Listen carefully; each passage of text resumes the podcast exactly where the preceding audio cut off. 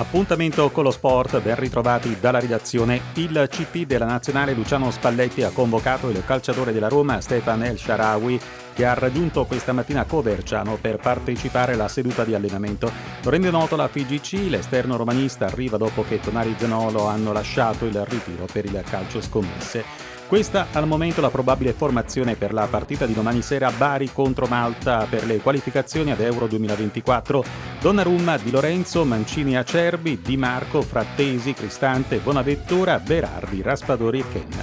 Intanto il caso del calcio scommesse rischia seriamente di deflagrare il servizio di Paolo Piccone. Dopo la notizia dell'indagine su Nicolo Fagioli, finito nel mirino della Procura di Torino per scommesse su piattaforme legali, ecco finire al centro dell'attenzione Nicolo Zaniolo e Sandro Tonali. Intorno alle 18.30 di ieri, due calciatori in ritiro con la nazionale in vista dell'impegno con Malta di domani sera sono stati raggiunti dalla Digos di Firenze e dalla Polizia di Torino. Ad accompagnarli il capo delegazione Gianluigi Buffon. Le forze dell'ordine hanno notificato ai due un avviso di garanzia successivamente l'ok da parte della federazione a lasciare il ritiro. Esordio positivo per Vincenzo Montella da CT della nazionale turca in uno dei match validi per le qualificazioni ad Euro 2024 la Turchia ha infatti sconfitto 1-0 la Croazia padrona di casa nella sfida tra le due prime della classifica del gruppo D e ora si è portata in testa con tre punti di vantaggio anche se con una partita disputata in più.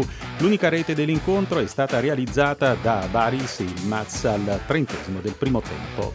Soddisfazione in casa Atalanta per l'inserimento di Giorgio Scalvini, unico italiano e unico giocatore di Serie A tra i finalisti dell'edizione 2023 del premio European Golden Boy a cura di Tutto Sport e Football Benchmark, svelati ieri sera al Teatro Cucinelli di Solomeo a Corciano in provincia di Perugia.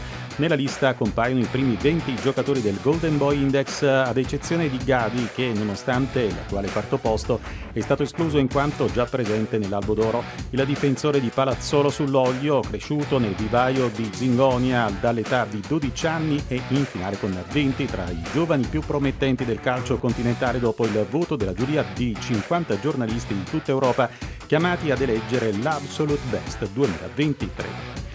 Noi vinciamo tante medaglie, ma in Italia una scuola su due non ha la palestra. La scuola ha una presenza dello sport che non è come vorremmo, che non è certamente europea. L'ha detto il ministro dello sport Andrea Bodi all'inaugurazione della sesta edizione del Festival dello Sport al Teatro Sociale di Trento. Questo, aggiunto a Bodi, è un primo obiettivo che dobbiamo trasferire nell'agenda quotidiana non soltanto della politica nazionale ma anche regionale con una collaborazione tra governo centrale e regionale che deve produrre degli effetti. E con lo sport per il momento è tutto, dopo